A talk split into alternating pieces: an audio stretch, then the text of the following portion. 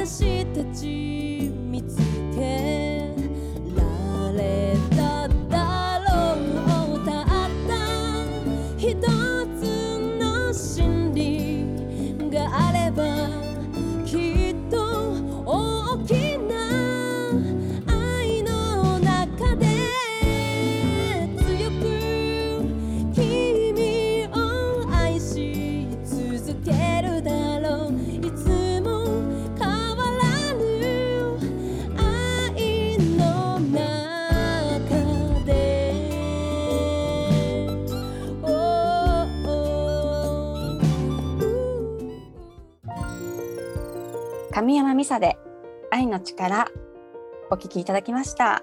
ありがとうございます。えー、ケイケイは普段何をされているんですか？えーまあ、少しねさっき牧師っていうことを、あのー紹介でお話ししましたけど、まあ、いわゆる、ね、牧師っていう仕事をしてますって言ってもピンとこないよねきっとね 牧師って何をする人だろうっていうね。うんうん。うん牧師先生ってトイレに行くの？とか言う人も いますし。なるほど。はい。牧師先生もゴスペルとかって聞かれるんですか？ゴスペル聞きますね。というか僕はゴスペルのクワイアのメンバーに入ってるので、はい。あのゴスペルを歌ってる側でもありますし、うん。イケボですもんね。ありがとうございます。はい。えーそうですね、ゴスペルは大好きですね。うんうんうんうんゴスペルって改めて何なんですか？ゴスペル、いい質問ですね。ゴスペルってね、やっぱりあの教会に馴染みがない方あー、キリスト教に馴染みがない方にとっては、ゴスペルといえば、もうね、音楽の、おまあ、ジャンルというか、形態というか、そういうイメージがあるかなと思うんですけど、うんえー実は教会の中ではゴスペルっていうのは音楽を指すというよりも聖書のメッセージを指す言葉ですよね。うんなのでゴスペルっていうそのおゴスペルっていう言葉を使うときにえー大事なのは、まあ、大人数で、えーたくさんの人数で声を合わせて歌ってるっていうそのお形態のことよりもそのお中で何が歌われてるかっていうことが大事なんですよね。そこで歌われてるのがイエス・キリストであるっていうことが、まあ、ゴスペルかどうかっていうことなのかなと思います。かじゃあこれはゴスペルなのかみたいなお話とかもあったりするんですかね？歌詞の内容によっては。そうですね。だから聖書と照らし合わせて、ねはい。ゴスペルっぽく聞こえるけどお本当に聖書が言ってるかどうかっていうことは考える必要があるかもしれないですよね。うんうんうん。じゃあ作詞作曲される時はあのその作り手の方がそのあたりもよく考えてあの、うん。作って世に出ているっていうことなんですかね。と思いますね。まあ、信仰ね、イエス・キリストを信じるっていうその信仰の形はスタイルはまあ人それぞれなので、えーうんうん。うんいろんな形があっていいしいろんな表現方法があっていいとは思うんですけどね。はい。うん。まあ日本でしたらあまり馴染みがないと思うんですけれども、うんうん。海外だったらゴスペルっていう曲のジャンル R&B みたいなその並列でうん。あるし、まあうん。馴染みがあるのかなと思って、そうですね。はい。タワレコとか行くとね、ね、あの CD ショップとか行くとおゴスペルのジャンルがああのわ分かれているそういうところもありますよね。うんそうなんですよね、U2 さんが入っていたりですとか、うんうんうんジャスティン・ビーバーとかももろ福音じゃんっていう曲とかありますよね。う。んうんうんうん。うん。いやそういう方そう、ね、クリスチャンじゃない方にとってはえこれもゴスペルなの？っていうのがもしかしたらあるかもしれないですよね。うんうんうんそうですよね。うん、いわゆるその、ね、大人数で、えー歌うそのクワイアとしてのゴスペルをイメージしてるとおあうんこれもっていうようなことがもしかしたらあるかもしれないですね。うんうんうんそうなんですね。最近あのケーキと半年ぐらい前からラジオを始めさせていただいて、はいはいあ。のゴスペルシンガーの方ともあの、うんお話をする機会とかもうんうん、出てきてすごく嬉しいです。そうですね。ねなんかアーティストとして、えーね、知っててもお実際にえー喋ってみると感じがあー、ね、どんな雰囲気かっていうのが分かるっていうのはなんかうん嬉しいし楽しいですよね。そうですようんね、うんこちらのゴスペルの力でもこれからいろいろな曲に触れられることをすごく楽しみにしています。はい。はい。今日は聖書からどんなお話が聞けるのでしょうか？経験お願いします。えー4月っていうことでね、えーはい4月っていうのは教会にとってはイースターっていう特別な、えー日があるそういう月なんですよね。うんうんビッグイベントですね。ビッグイベントですね。はいイースターって何ですか？えっ、と卵を食べる日ですね。ねえ今最近ではスーパー行くとねあのはいイースターエッグっていうかその卵料理のなんかレシピとかが出てたりイースターコーナーみたいなのがあったりしますよね。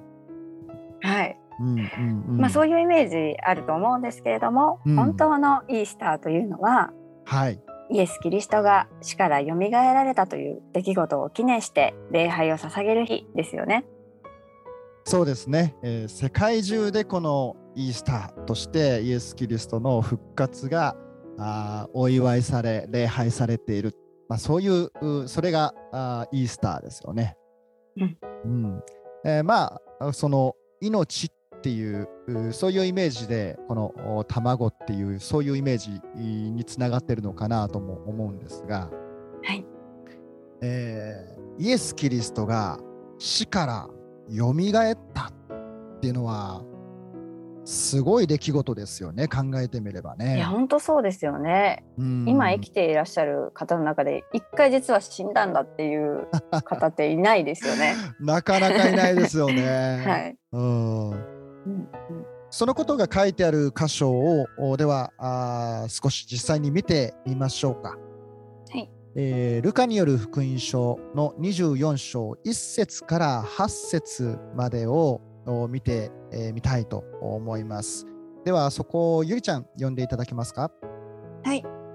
ルカ24章1節から8節週の初めの日の明け方早く、彼女たちは準備しておいた香料を持って墓に来た。見ると、石が墓から脇に転がされていた。そこで中に入ると、主イエスの体は見当たらなかった。そのため途方に暮れていると、見よ、まばゆいばかりの衣を着た人が二人近くに来た。彼女たちは恐ろしくなって地面に顔を伏せた。するとその人たちはこう言った。あなた方はどうして生きてる方を死人の中に探すのですか？ここにはおられません。蘇られたのです。まだガリラヤにおられた頃、主がお話になったことを思い出しなさい。人の子は必ず罪人たちの手に引き渡され、十字架につけられ、3日目によみがえると言われたでしょう。彼女たちはイエスの言葉を思い出した。はい、ありがとうございます。えーまさにね、イエス・キリストがよみがえったというそのお時の出来事が聖書に記されているっていうところですよね。うん、うんうん、イエス様が死んでよみがえられたということが本当にはっきり書かれていますよね。そうですね。でこのお今読んでいただいたのはルカによる福音書っていう新約聖書の中に入っている文章なんですけどおこれが書かれたのはあー、まあ、大体イエス・キリストの十字架のお死と復活というその出来事からあ35年ぐらいが経ったあー時のお文章それぐらいのところに書かれたものなんですね。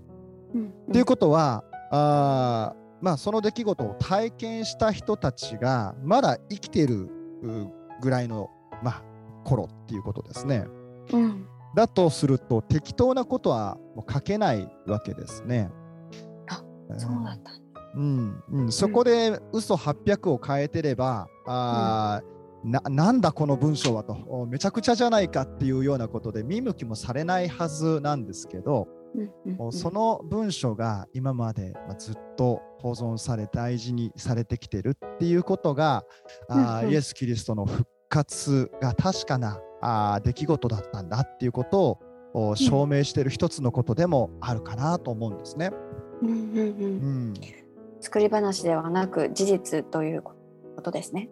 そうですね本当によみがえったんだっていうことですね。うんえーじゃあそのイエス・キリストの死そしてよみがえったっていう復活にはあどういう意味があるのか？なぜわざわざそんなことをおまあ、そんなことが起こったのかっていうようなことを疑問が湧いてくるかなと思うんですね。うんうんうん。うん、どうしてなんですか？そこが私たちのおこのおね、信じてるイエス・キリストっていうそのお方のおことに関して一番大事な部分といいますか、うんうんあーそのことを私たちはあー信じてそして希望として受け取っているんだっていうことなんですね。うんうん。どうして希望なんですか？えー少し一箇所また別の聖書箇所を見てみたいと思いますがあ今度はローマ人への手紙というところの3章23節24節というところを読んでみたいと思います。ゆりちゃんお願いできますか？はい。ローマ3章23節24節すべての人は罪を犯して神の栄光を受けることができず、神の恵みによりキリストイエスによる贖いを通して値なしに義と認められるからです。はい。少しね、難しい言葉が出てきて、何のことが書いてあるのっていうことなんですが、うんあー要はここに書いてあるのは、イエス・キリストがあー十字架にかかって死んだ、そしてよみがえったのは、すべての人のお罪をあがなうためなんだっていうことが書いてあるわけですよね。あがなうって、まあ、あー難しい言葉なんですけど、えうんうん一度神様の元から離れていってしまったものをもう一度代価を払って買い戻すっていうのがあがなうっていうことなんです。私たちがこの罪の支配の中にあったところから神様によって買い戻された。罪を犯しながらでしか生きていくことができなかった私たちがもう罪が必要ないものとして生きていくことができる神様の恵みを喜びとしてそして罪から離れて生きていくことができるっていう新しい生き方を受け取ることができるそれが神様の贖いっていうう技なんですよね。うんうんううんまず23節に全ての人類が、えー罪人なんだっていう。うん、そうなんですよね。この全ての人が罪を犯している罪人なんだっていうこの聖書の宣言はとても重いけれどもとても大切な宣言だなと思います。うん、うん、そうですよね。全ての人にとってイースターというものが意味のあるものということですよね。そうですね。うん、そのまあ思いだけの宣言で終わってたら聖書ってなんて残酷なあー書物なんだってなるんですけど、うんうん。そこから私たちを救い出して新しい生き方にえー導いてくれるそういう神様の恵みがあるんだっていうのがこのまさにゴスペルという聖書のメッセージなんですよね。うん、うん。福音ですよね。それで全てのその事実を信じる人にとっては希望になるということなんですね。そうですね新しい生き方をすることができる、罪から離れた新しい生き方をすることができるっていうのは本当に私たちの希望だなと思いますね。うんうんううん、ん感謝ですね。それではここでもう一曲お届けしたいと思います。シング・ザ・クラスで宝物。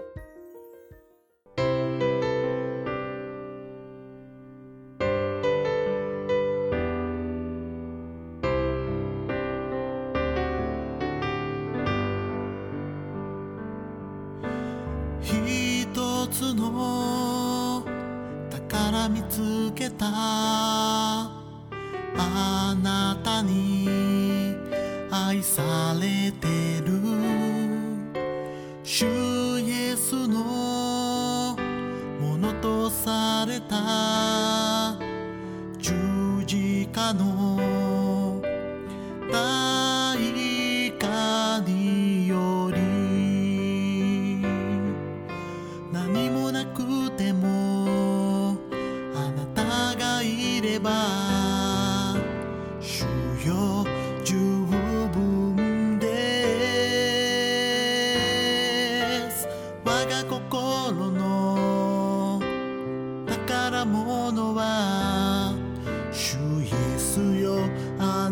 な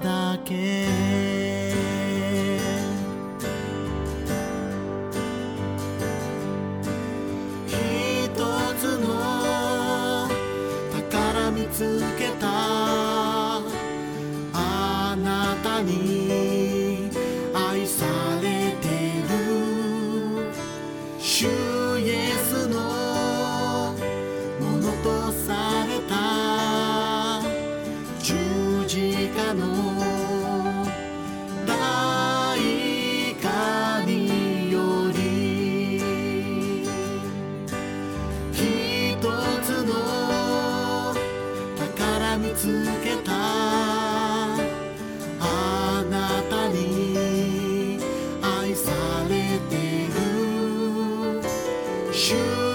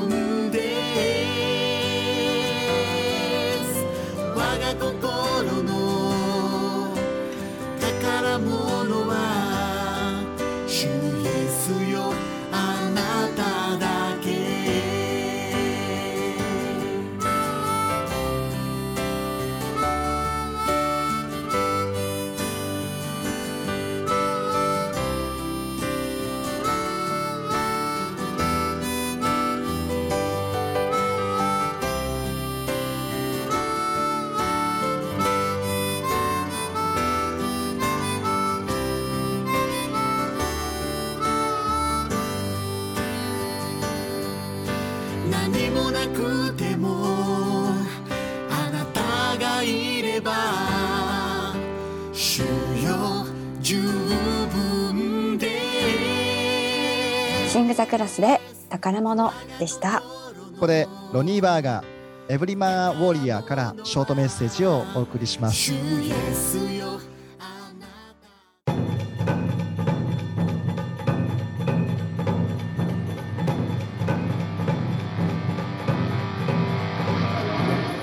ロニー・バーガーがお送りする「エブリマン・ア・ウォーリア」クリスチャンになることは人生を大きく変えることですがその次に最も大きく男性の人生を変えるのは結婚です。男性が結婚したら神様は彼が自分を捧げて自分よりも大きな目的のために生きることを望まれます。彼は家を買う将来に向けて貯金をする子供を養うことに関心を向け始めます。神様のご計画の中で彼は男性として誠に成熟できる機会を迎えます。しかしそれは努力することなしにはできません。多くの男性にとってどうしたら良い夫になれるのかどうしたら相手の女性が望む接し方ができるのかを示してくれる模範となる人がいません。しかし男性が神様と共に歩み聖書を学びそれを実践すれば最高の結婚生活を送る秘訣を神様から教えられるのです。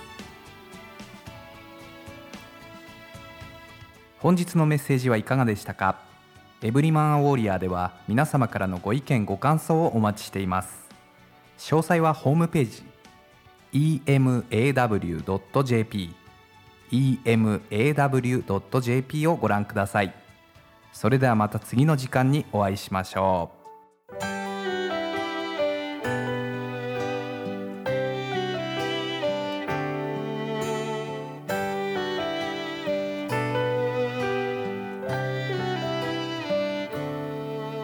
主は私の光私の救い。主は私の命の砦。誰を私は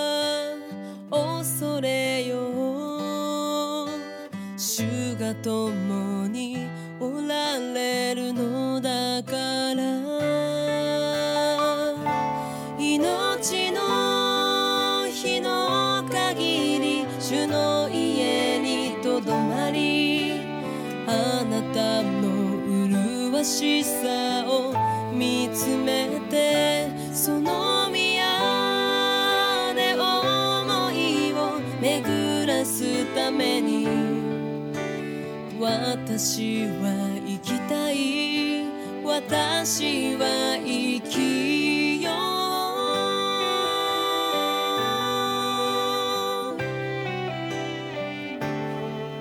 主は私の光私の救い。私たちソレドヤがパーソナリティでお届けするゴスペルの力第1回目ということでしたがあっという間にお別れのお時間になってしまいましたね。いやー本当にあっという間でしたね。はい。本日のゴスペルの力いかがでしたでしょうか？聖書が私たちに語りかけるメッセージゴスペルが皆様の毎日に希望と安らぎ喜びを持って生きる力となりますように。番組の感想もお待ちしています。ツイッターのハッシュタグゴスペルの力で感想をお寄せください。ゴスペルの力ではバラエティに富んだパーソナリティとメッセンジャーで皆さんに聖書から希望のメッセージをお届けしています。ぜひこれからもゴスペルの力をお聞きいただければ嬉しく思います。それでは今日はこの辺りでお別れしたいと思います。今日のお相手はうさこと KK でした。ありがとうあございました